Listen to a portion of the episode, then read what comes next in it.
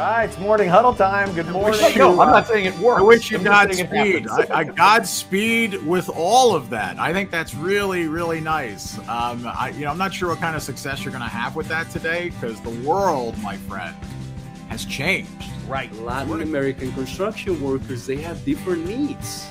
They have completely different these needs. awards have a huge um, like criteria that you have to fill out and they usually have a community service or community relations portion. makes portion them, uh, you know, the most productive uh, with a high performance value.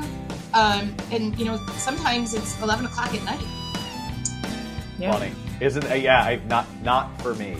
Not for me. Uh, at, at 11 o'clock, I am guaranteed to be snoring. So, so. Um,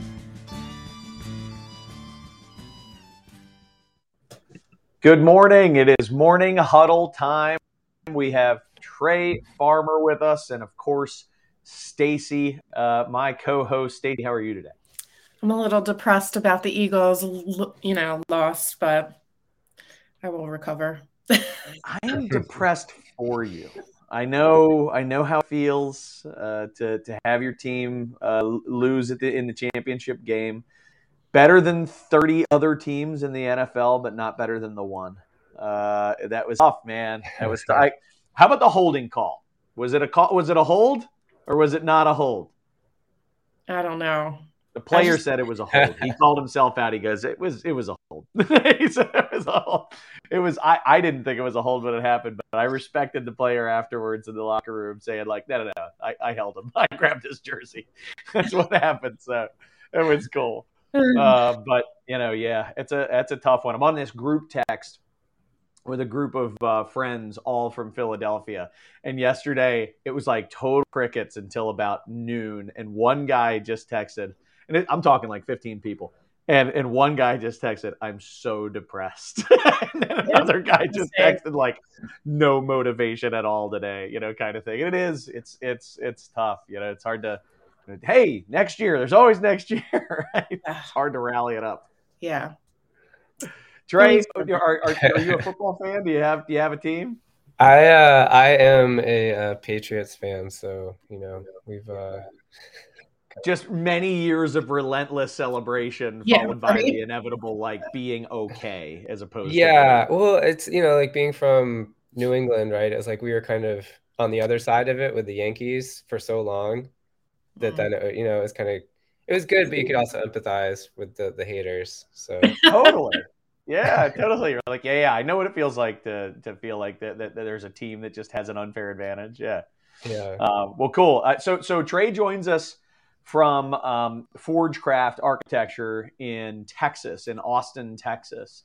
I've had the um, good fortune of having uh, some exposure to their work in my work in Texas. And um, I, I haven't worked with Trey directly, but I was talking to one of his colleagues about interesting topics. And he said, you know what would be an interesting st- topic is passive uh, uh, house design. And I said, Well, I don't know what that is. So you're going to have to tell me uh, whether that's interesting or not. And, and it turns out that Trey not only is Passive House certified, and we'll get into what, what all that means, but also actually lives in a certified Passive House himself and uh, can actually speak to it not just as a design professional, but can speak to it as, uh, as, as a homeowner. And so um, uh, Stacy asked this question right out of the gate, right? Like, is this only for houses? So, um, you know, we're going to get into that and many more questions. Stacy, uh, I'm, I'm uh, confident that the audience, uh, through the course of our conversation, will have uh, some interesting questions that pop up. Uh, as you always do, um, I'll, I'll leave you to stoke the interesting discussion, and we'll bring you back here to get some, uh, um, you know, audience questions before we wrap up. all right sounds good Thanks, Stacy. All right, so so let's let's start from scratch. Assume uh, our audience knows as much as I knew, which is absolutely nothing. Uh, whenever we first talked, um, uh, what is passive house design? Just a, a simple description. Yeah, it is. So it's a third party certification and a, it's an above code building code basically. Um, Okay. that's looking primarily at energy use. Um, so it's it's basically the most aggressive uh, above code building certification. So it's uh, Passive House Institute US is partnered with the US Department of Energy. So there's sort of like Energy Star, Zero Energy Ready Home, Net Zero, and then Passive House is kind of the highest tier of, of energy it. efficiency. And so it, uh, depending on your climate, it'll drop your um, energy bills by you know 40 to 80 percent. Um, so, so the analogy we use a lot is a Yeti Yeti cooler. You know, if you think about like those old old school coolers versus a Yeti cooler, it's like more insulation. The main thing though is that it's airtight. Like that airtightness really holds the energy really well. So you get a better building. It's more resilient when the power goes out. It'll hold your your heat in the winter, hold your cool uh, in the summer. And then also you're controlling where all of your fresh air is coming from in your house. So there's no leaks nooks and crannies no air sneaking in through through the the holes in the wall where the cockroaches live. It's all getting filtered through a port um, and, and mechanically brought in. So there's all these knock-on benefits for health and and uh, you know no dust no pests um, all that sort of stuff. Really quiet you know we live pretty close to a highway. And before we renovated we could hear cars going over the expansion joints. We could hear trains whenever they went by and now nothing um, which is really really great it is great that's uh, I, live I live relatively close to a, a, main road as well and i'm i, I was uh, uh, right after our conversation last week i started like googling how do i go through a passive house uh, renovation because just for the sound benefits i was like hey you know nice to save money uh, too but so so um okay I've got.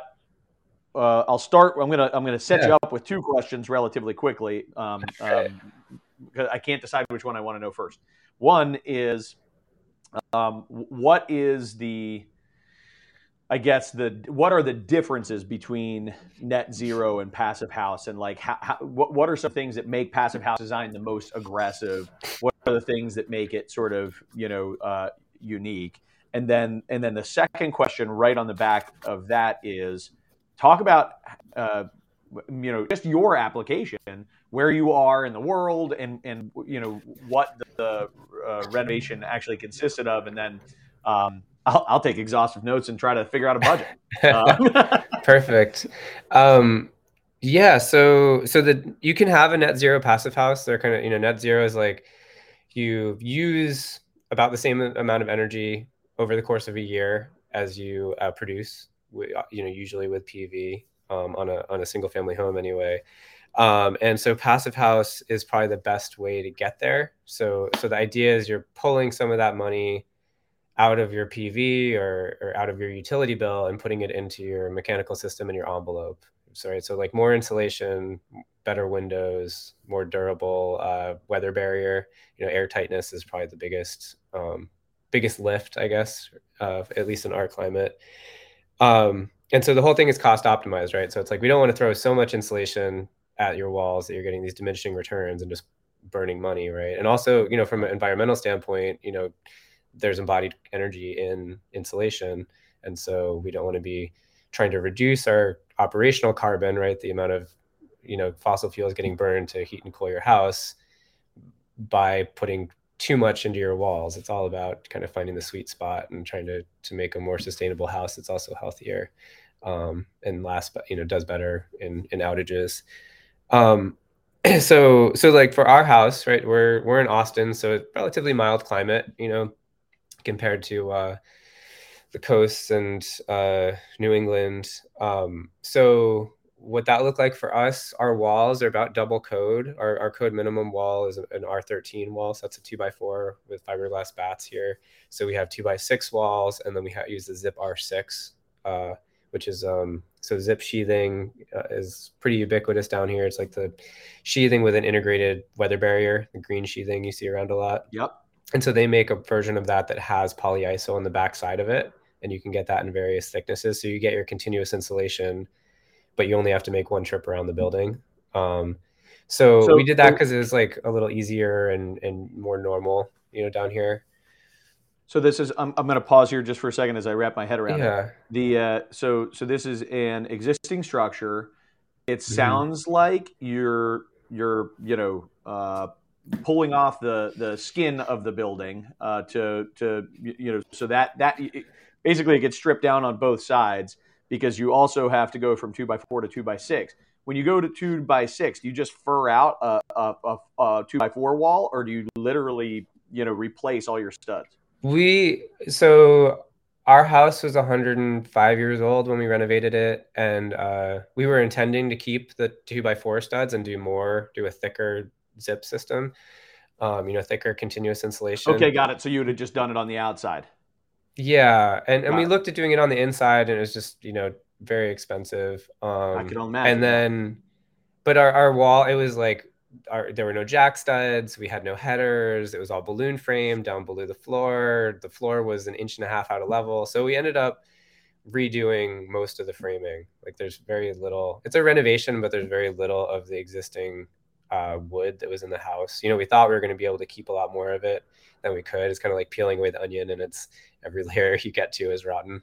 Um, so so we were lucky enough to be able to switch to two by six walls, which is like you know gives us a little bit stouter frame. Sure. We didn't mind losing the ex- we didn't mind losing the two inches of the interior you know footprint. Um, and then we were able to back off of that continuous insulation a little bit, which also you know kind of saved us some money in our window detailing as well. Okay, got it. So so we've got the uh, insulation. Now go to the windows. What did you do window wise? So we used Marvin uh, windows, and uh, they're triple pane, uh, and we used a mix of. So we were like the first shipment of Marvin Modern, which is this line that they put out a couple years ago that are very like sleek looking, um, high performing windows. And then we used some of their Fibrex windows, which is um, the ultimate.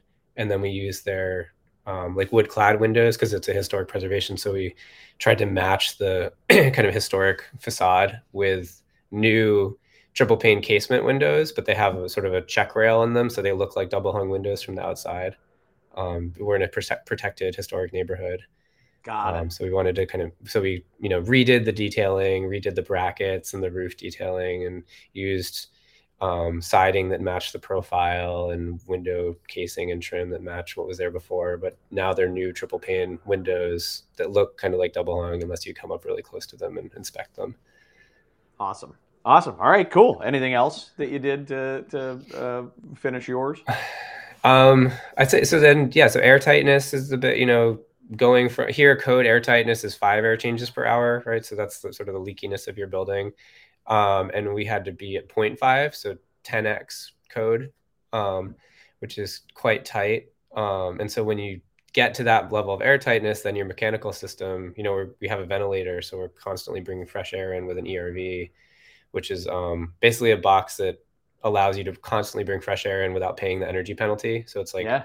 pushing pushing stale air out, and the the heat and moisture energy kind of come to equilibrium in that box. Um, so you're not basically so it's you're not paying the same energy penalty if you're just like open a window for all day long. All, all in, if can I ask, roughly budget wise, what this, you know, square footage of your Yeah. home and, and roughly what it costs?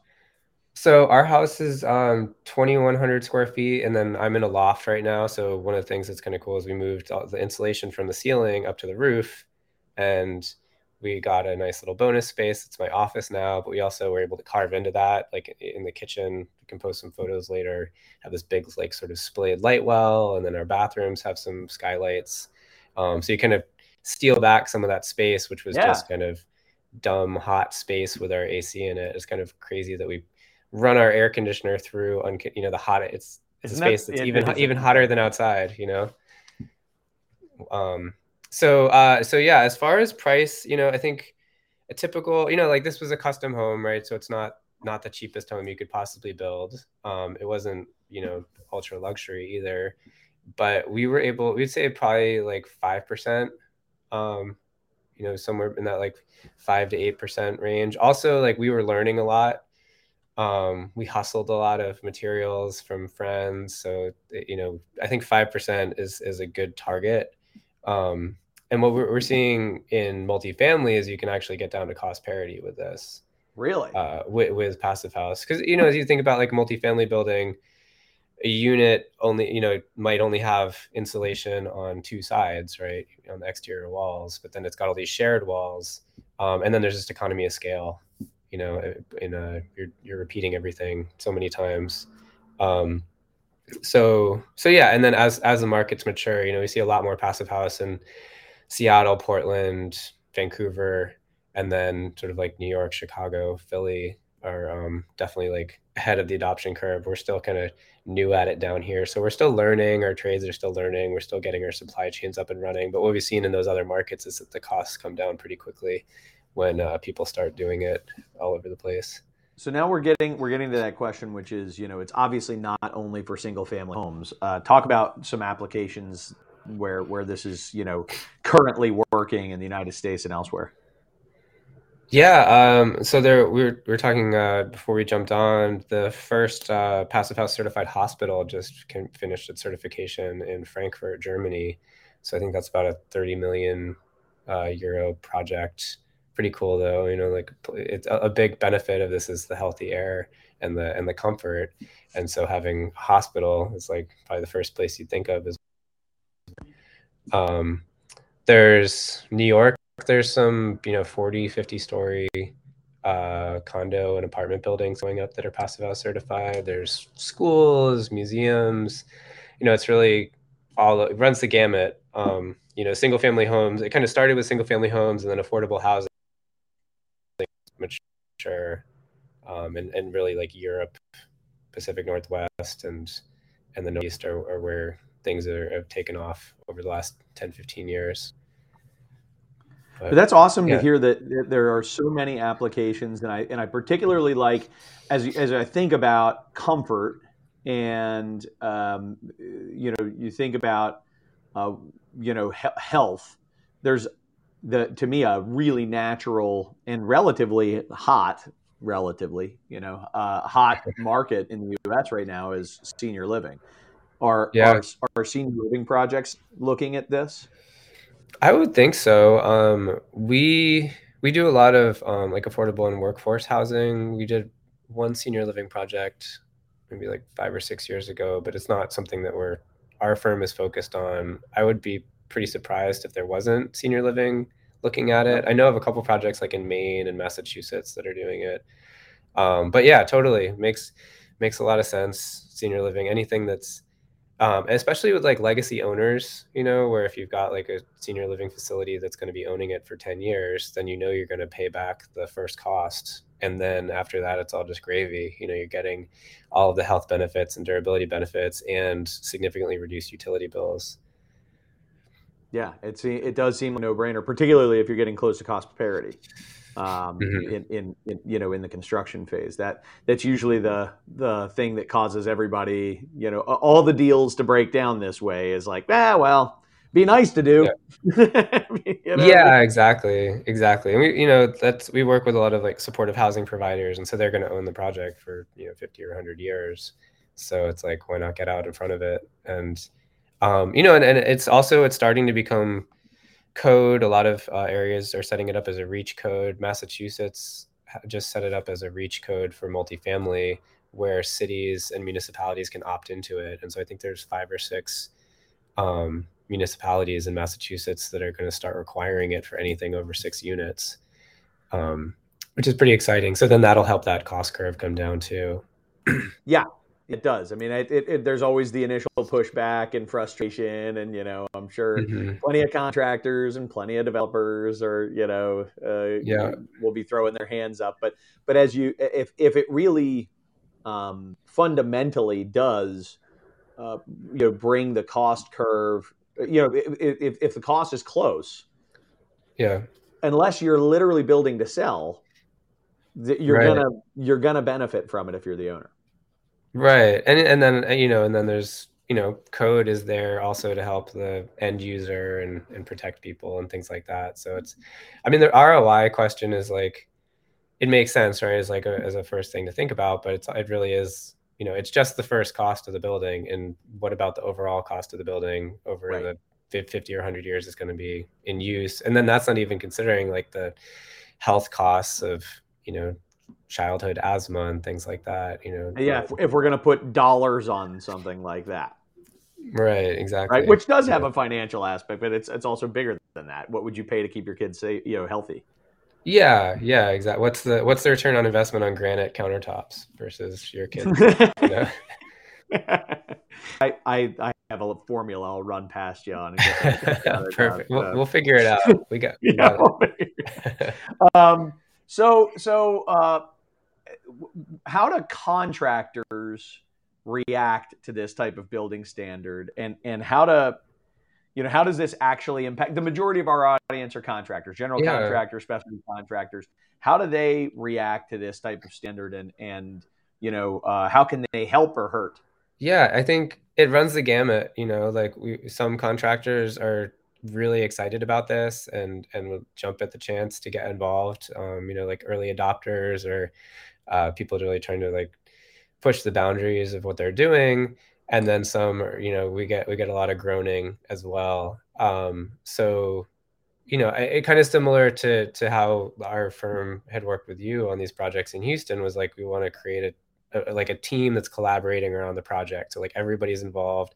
It, you know, if it, if it becomes an antagonistic thing where it's like we're forcing this down the contractor's throat, then that's not going to work, right? It's not going to be a successful thing. We all need to be on the same page about it. We all need to want to be doing it for the same reasons. Um, and so sometimes that means educating contractor. Sometimes that means incentivizing the contractor. Sometimes that means working with a different contractor. You know, really um, we want to we want to work with contractors who want to work on the project and, and are excited about this kind of like you know pushing things forward or, or whatever you want to call it. Yeah it's a mindset.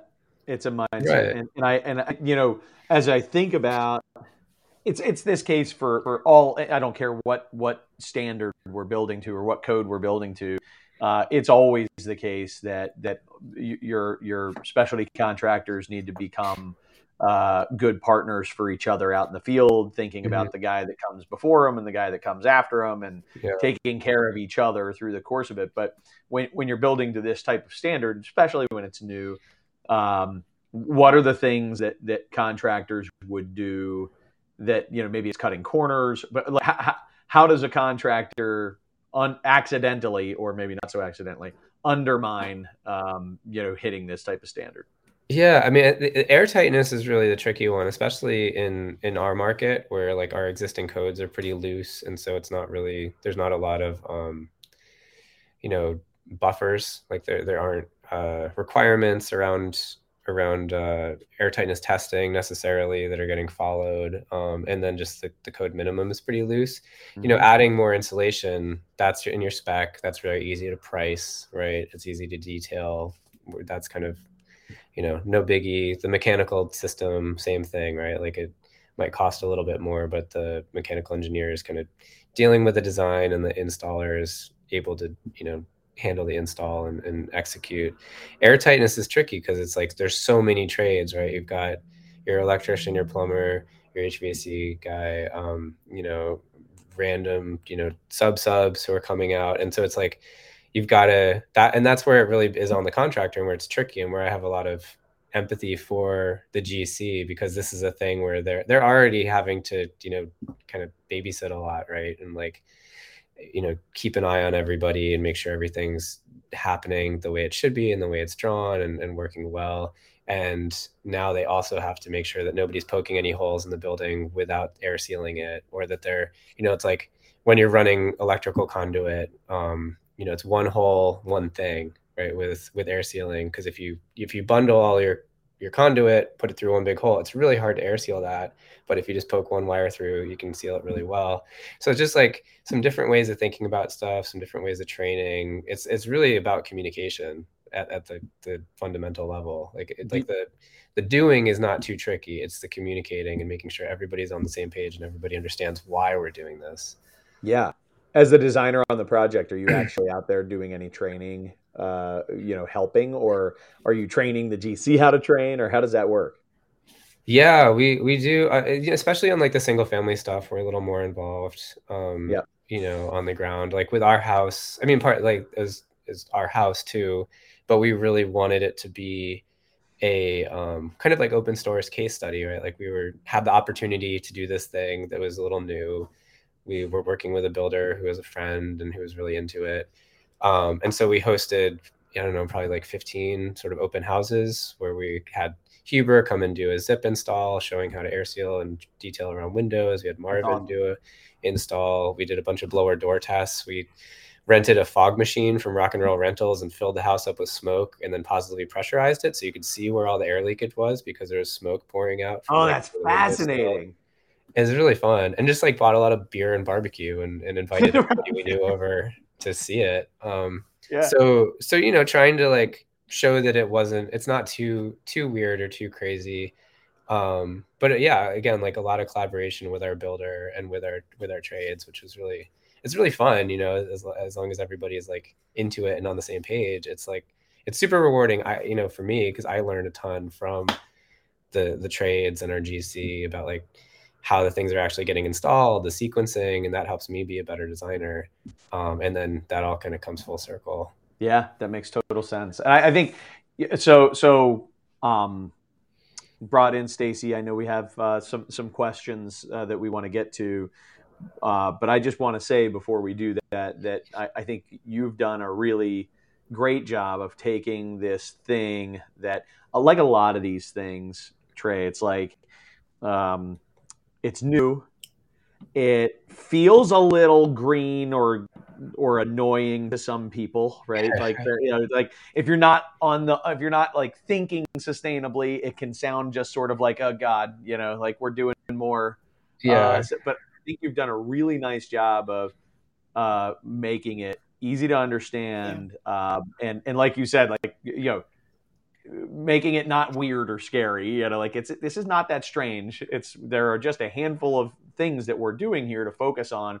I love the Yeti cooler analogy, Mhm. um, air tightness, and recognizing that if we can focus on that, we can dramatically reduce our our energy consumption, which has just that. Who doesn't win?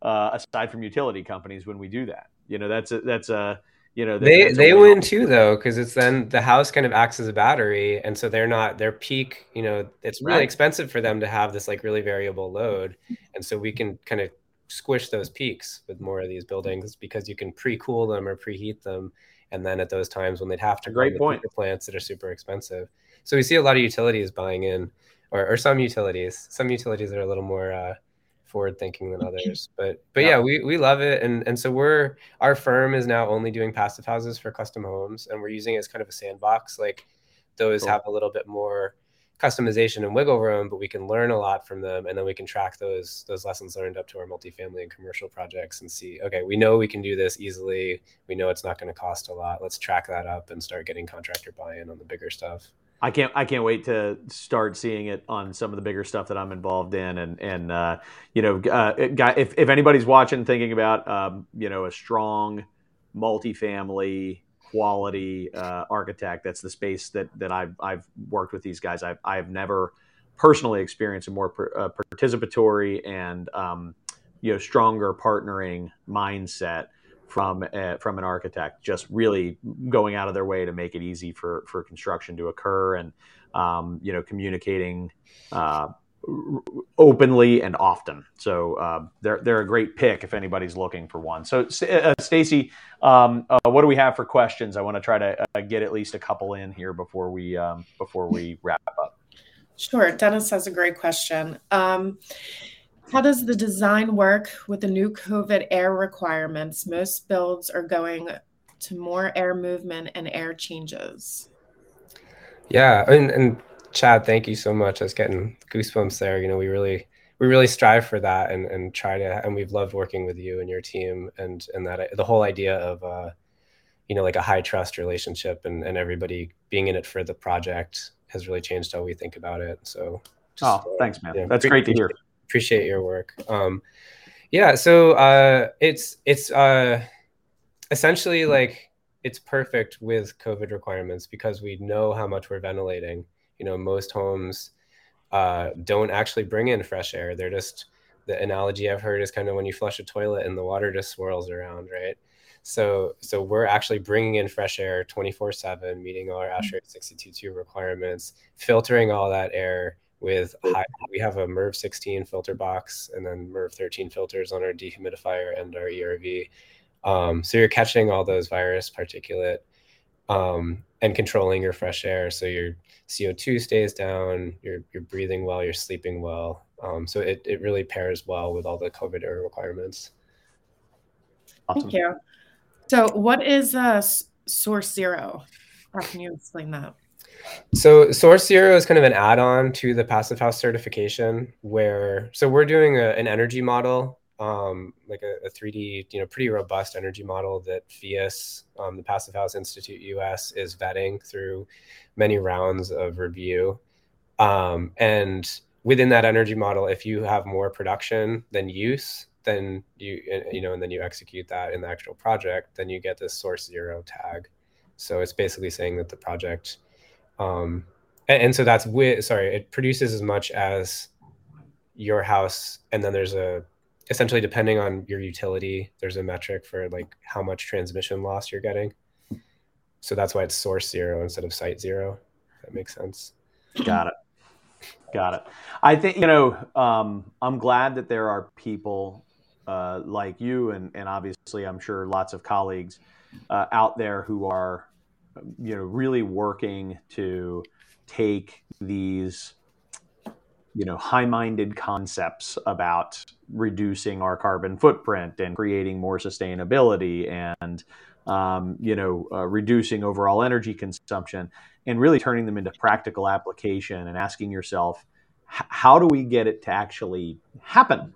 And mm-hmm. uh, and I love hearing that as a firm, you're only doing this type of uh, design, and and you know that's um that's awesome. I mean that's you know with single family, I heard that part of it too. Mm-hmm. But with single family, this is the only type of uh, you know custom single family that, uh, design that you're doing, and um, I, I think you know that's how you know that there is momentum behind a thing, and that the thing isn't so pie in the sky, um, you know, cost prohibitive, painful that it will never get legs. So I'm sure there are hurdles. I'm sure there are going to be still projects for which this doesn't make sense and where you know people push pause and say, yeah, we're, we're, we're not going to be shooting for passive house uh, certification here. It just doesn't make sense for. But um, if overall it moves the if it moves the needle mm-hmm. in the right direction, I think that's um you know that's a win for again it's a win for everybody. It's yeah, and, for us, it was like you know we did a, a, handful of them, and and having lived in one, and then Scott uh, Ginner, one of the founders of our firm, lives in a, a very close to passive house home that he built for his family, and it's just like okay, this is there's no other way to do this. It's just got to be our best practice, and so if we just plant a flag, then we're you know we're hoping that people people will come to us who want to do this, and and really you know it's like the energy we kind of came at it from the energy efficiency and the sustainability side but after having lived in them and feeling like the health benefits and the comfort benefits like that's really where it's at. You know i think we do it for these reasons regardless of the other stuff. Yeah. Yeah no that and that was that's exactly what i said you know it's like to everybody's benefit probably most of all to the occupants of the space which is um, mm-hmm. that's how you know it's it's a really you know it's it's not just to meet some some code requirement you know goal. There's it's just fundamentally better. So um, it's great stuff. Uh, last question. Do you do you uh, where where will you take on projects? Are you only designing in in um, uh, Texas? No, we do. Um, we do work all over the country. Um, we're primarily in Texas, Austin, Houston, Dallas, um, San Antonio but we have done projects in California and Pennsylvania, Colorado, um, New England.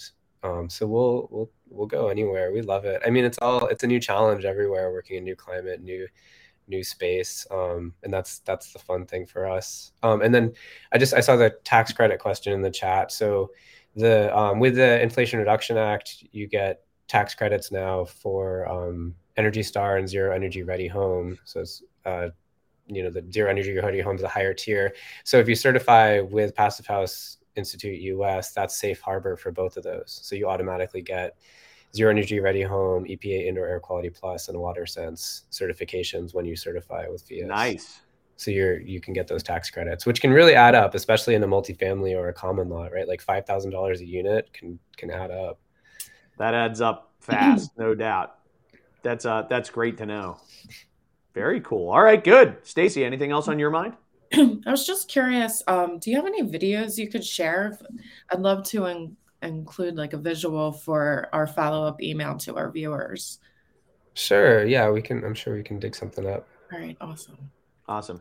Yeah. Send, Thank it. you Uh, guys. It maybe maybe post it in the chat here even and and uh, you know send it to Stacy that way you know regardless whether you're so but you know what though darn it people need to be on our mailing list um, so so uh, please email us to be added to our weekly mailing list uh, email Stacy H at steeltocom.com and we'll get the that stuff over to you um, uh, the Trey shares Awesome. Yeah, we did um, a few videos with the build show during construction that I can share. It was pretty fun. Awesome. nice all right cool uh, any parting comments Trey before we wrap it up No, just uh, thank you guys for for doing this and for having these conversations. I've really enjoyed getting into your podcast over the last couple months, and uh, also, you know, big shout out to Chad. If anyone's doing a multifamily project, uh, bring him in on the team. Been a huge asset to us. They're, uh, they are not my customer, and I'm not paying Trey. It's I don't know. I don't know what else. I I, the, I was brought in by the developer, and you know I've been pretty hard on their guys, but they're, they're I mean really I'm hard on everybody on the project, but but the project is is uh, this team is um, that we're working on together is really really uh, clicking, and uh, and it's it's uh, anyway. Lots of thank you. I appreciate the. I clearly I don't know how to take a compliment. Um, I'll uh, uh, Trey. We'll we'll uh, have to catch up again soon. I'll uh, I'll be I'll be in touch next time I run down to Austin way. Great, appreciate it. It'll be fun. Take care. Thank Yes. Yeah. Yeah. All right, Stacy. Let's um let's do a little housekeeping and talk about uh, next week. So next week, same time, same channel for episode number forty-one with uh, Tim Klimchak.